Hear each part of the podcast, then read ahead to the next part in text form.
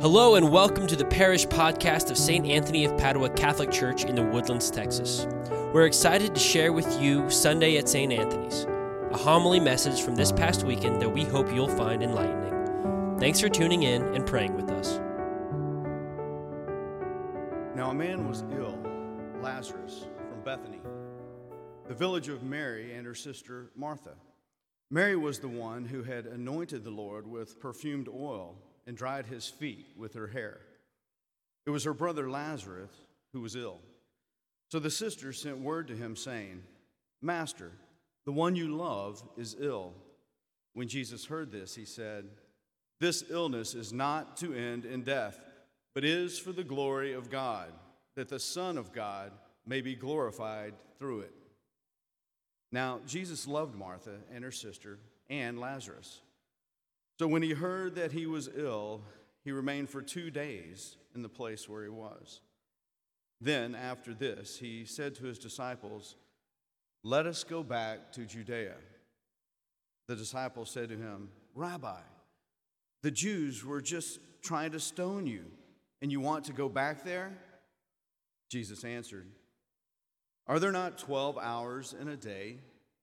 If one walks during the day, he does not stumble because he sees the light of this world. But if one walks at night, he stumbles, because the light is not in him. He said this and then told them, Our friend Lazarus is asleep, but I am going to awaken him. So the disciples said to him, Master, if he is asleep, he will be saved. But Jesus was talking about his death while they thought that he meant ordinary sleep. So then Jesus said to them clearly, Lazarus has died, and I am glad for you that I was not there, that you may believe. Let us go to him. So Thomas, called Didymus, said to his fellow disciples, Let us also go to die with him. When Jesus arrived, he found that Lazarus had already been in the tomb for four days. Now, Bethany was near Jerusalem, only about two miles away, and many of the Jews had come to Martha and Mary to comfort them about their brother. When Martha heard that Jesus was coming, she went to meet him, but Mary sat at home. Martha said to Jesus, Lord, if you had been here, my brother would not have died. But even now, I know that whatever you ask of God, God will give you. Jesus said to her, Your brother will rise. Martha said to him, I know he will rise in the resurrection on the last day. Jesus told her, I am the resurrection and the life. Whoever believes in me, even if he dies, will live. And everyone who lives and believes in me will never die. Do you believe this? She said to him, Yes, Lord. I have come to believe that you are the Christ, the Son of God, the one who is coming into the world. When she had said this, she went and called her sister Mary secretly, saying, The teacher is here and is asking for you. As soon as she heard this, she rose quickly and went to him. For Jesus had not yet come into the village, but was still where Martha had met him. So when the Jews were with her in the house comforting her, saw Mary get up quickly and go out, they followed her, presuming that she was going to the tomb to weep there. When Mary came to where Jesus was and saw him, she fell at his feet and said to him, Lord, if you had been here, my brother would not have died. When Jesus saw her weeping, and the Jews who had come with her weeping, he became perturbed and deeply troubled and said, Where have you laid him? They said to him, Sir, come and see. And Jesus wept. So the Jews said, See how he loved him? But some of them said, Could not the one who opened the eyes of the blind man have done something so that this man would not have died? So Jesus, perturbed again, came to the tomb. It was a cave, and a stone lay across it. Jesus said, Take away the stone. Martha, the dead man's sister, said to him, Lord, by now there will be a stench. He has been dead for four days. Jesus said to her, Did I not tell you that if you believe, you will see the glory of God? So they took away the stone, and Jesus raised his eyes and said, Father, I thank you for hearing me. I know that you always hear me, but because of the crowd here, I have said this, that they may believe that you sent me. And when he had said this, he cried out in a loud voice, Lazarus, come out. Dead man came out, tied hand and foot with burial bands, and his face was wrapped in a cloth. So Jesus said to them, Untie him and let him go. Now, many of the Jews who had come to Mary and seen what he had done began to believe in him. The Gospel of the Lord. Praise to you, Lord Jesus Christ. In the name of the Father, and of the Son, and of the Holy Spirit. Amen. Today, if you didn't notice it, we have different, maybe some of you already looked at the, the readings and the prayers of the Mass for today, and you're like, wait a second, Father, that collect, that prayer that collects all of our prayers in the very beginning of Mass, that was different than what it's supposed to be. Yes, because we have our RCIA candidates today. Today, we're praying that they may be able to persevere, to make it to holy baptism. Um, we get a lot of stuff within our readings talking about light and darkness. We hear within that second reading, now Paul is speaking to like us, the baptized, saying, Those who are in the flesh cannot please God. But you're not in the flesh. On the contrary, you're in the spirit. And if only the spirit dwells in you. We remember, like, brothers and sisters, the reality of baptism is significant. Without baptism, we do not have the light of Christ within us. We do not have the Holy Spirit, something we utterly need if we're going to live in the Spirit and thus be able to die and rise with Christ. We need Him, and thus we need holy baptism. We pray for these who, are, who have, God has already been moving, who's loving them and poking them and prodding them to come into the one true church, the means of salvation for all who will like lovingly come and or rather respond to God's love and submit themselves to Him in the sacraments. We pray for them that they may be able again to get to that day. We support them with one of the most important things we can do pray and offer the sacrifice for them in union like with God's perfect sacrifice so that they may become holy. They may submit to everything God wants for them. That flame may be may burn brightly in them when they become baptized. And they may again have the life that he wants not just one day when they die raising from the dead but the life that God wants for them always now beginning here and now at Easter vigil so too it's a moment for us the people who are supposed to be born of the Spirit and in the Spirit to remember like that how much again we utterly need God. It was God who chose us, who loved us in our weakness, in our pain, in when we were just spiritual corpses, because that's what we are. Before like baptism, that's what we are. We are dead in sin, as St. Paul is talking about. So, too, it's a reminder to us that when we fall in mortal sin, that's what happens to us. That's one of the reasons to connect it with the Eucharistic revival. That's one of the reasons why we, we don't receive the Eucharist when we have mortal sin, because you can't feed a corpse. A corpse doesn't eat. And when you and I commit sin, grave sin, like of our own free volition, we kill ourselves. We, we say, God, I don't want the life of you in me anymore. I want to be in the flesh.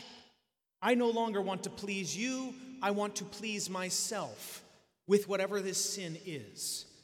Now, none of us want that. We want to have the life that God has for us. And if anything, today we thank God for our baptism as we pray for the baptism that they are to receive. We thank God as well for that, like, in a sense, renewal of our baptism as He reconciles us in the sacrament of confession and brings us back to life each time we would fall to our own human weakness and respond to the flesh. And it's with that in mind that we even still go to the gospel. Just recognizing the immense amount of love that God has for us. That when we sin, when we bring even suffering into our world, because remember, it's Adam and Eve like who brought suffering and death in the world. It was never supposed to be here. But through their sin, our sin, like it's here. It's a part of our life. And as we already start to ponder the passion of Christ, that he will go to death, he will go into suffering. Like he's trying to show us it today that that's where he's going. That's where he's always wanted to be. That he wants to, if anything, do away with death. That he wants to conquer it. And so he gives us this last sign today. This sign that's recounted in the Gospel of John. That great gospel that speaks to us of the, great signs and love of God. And today, for us who are baptized, there's something else for us to ponder. The reality that after we have been baptized, because he's trying to show us something, Christ is trying to show us something before he goes into his passion and death, what we can hope for after his passion, death, resurrection, and once we have been baptized and been born in the Spirit, what we can hope for. That he will precisely walk with us in suffering. Again, that thing that he never wanted for us, which is why we can see even in his humanity today, he weeps. God weeps. It even says he's disturbed. There's like a groaning in spirit that he hates that his people are separated from him. It's a reminder, though, still to us, and we can see this within the, the fault of Martha and Mary. And this is again a reminder to us, dear faithful, of like a temptation that will be with us after we have been baptized. Martha, who kind of represents the active life, and Mary, who represents the contemplative life, they both fall to the same like lie. Jesus, if you were here, he wouldn't have died. Jesus, if you were here, he wouldn't have suffered, basically. And it's a reminder to us no, that's not true, because what does it say? He heard that Lazarus was dying, and then he, because he loved him, stayed there. Let him die. It seems mind blowing to us. You know, like what parent, if like your child, if, the wife called and was like, "Hey, honey, your son's sick. Like, I'm gonna have to take him to the ER," would be like, "I'm gonna stay here for like three more days at work, okay?" No, you'd be like, "That sounds horribly unloving." Not in the divine economy. God, for us who are baptized, sees how, because like He can work through anything. He can take suffering and death. He can now transform it. He who went into suffering and death, he came to show us that this is no longer scary, that this is not the end. This is sometimes the beginnings. In fact, it is for us Christians the beginnings of life. We have to enter into it. But guess what? For those who are hurting out there, for those who are suffering, maybe from your own sins, for maybe somebody else's sins, something that they did to you, maybe who are suffering with a loved one who has died, you're not alone. That's what Christ comes to tell us today that you're not really alone in your suffering, that He wants to get into it. He wants to, if anything, transform it. He might even want to like use it as a sign for others that he is deeply, intimately close to those who suffer. In fact, that's actually the testimony of the life of the saints. Usually, the closer a saint is to God, the more they suffer. But they're transformed by that suffering. It becomes a, a, place of deep, deep, deep encounter and intimacy where they learn they have to surrender all of themselves and then crucified with Christ. As St. Paul says, they rise to a whole new life, a way that's beyond like our understanding. It's an extraordinary way of living. Guess what? Christ calls all of us to that. But we have to be able to go there with him in the suffering. We cannot listen to that lie that the devil will try to say that, like, if you're suffering, Jesus isn't with you. No, no, no, no, no, no, no. When you are suffering, he's precisely close to you. That's what he'll want to show as we journey towards Good Friday and we ponder the cross. And even as we ponder the cross right here and now, that, that, that's in fact what God does. Every Sunday, every time we come to Mass, we come with our sufferings, we come with our aches, and join it to the one sacrifice of Christ and says, Here, I'm here for you. Here I am, body, blood, soul, and divinity. So you may have life. I may be in you, and you may be strengthened so as to walk the journey, that narrow road which few will choose because often they, we choose our sins. We choose the easy way out. We choose the comfort. We choose those pleasures of the world rather than going deeply into the suffering, dying to ourself, so that we can rise to new life. Today, as we like kind of round out Lent and encourage you to keep going big, keep going strong in Lent, like offer big sacrifices, give yourself totally to God, die to self, that God's there. If maybe you're beating yourself up because I, I haven't done good in Lent, I, I fell on my, my, my Lenten sacrifice, okay, begin again. God wants in. Let Him in. Surrender. Surrender your heart. That's what Lent is about. To come with repentance and mourning, recognizing again a God who would love us so much, the Father who would send His Son, the Son who would love us so much that He would go into suffering, die, rise, so that what? Then we may have the third person of the Trinity, the Holy Spirit, and live in light. Live and have the life. Live so that we can ultimately, as we even have at the end of Mass, that command, that loving command from God go, tell others of my love. Go in peace, share it so that others may have life. The only way we're ever going to believe that, the only way we're ever going to live that is again if we will invite God into our sufferings. And so today, again, seeing the love that He has for his friend Lazarus, the love that he had for Martha and Mary, even though he allowed them suffering. It's a reminder to us that in our sufferings, again, he desires to be. In our sufferings, if we will go there with him, if we will invite them, invite him into it, he who will weep with us, he who will, again, desire to bring us out of it, like if we will allow him into it, he will. He will transform it. He will make it a sign to others. And He will, again, help others come to know Him, love Him, surrender their life to Him. But it begins with you. Will you surrender? Will you let Him in? Will you let Him suffer with you, but again, transform that suffering? As we enter deeper into Lent, let us do so, confident in the God who loves us, that He desires to give us both light and life.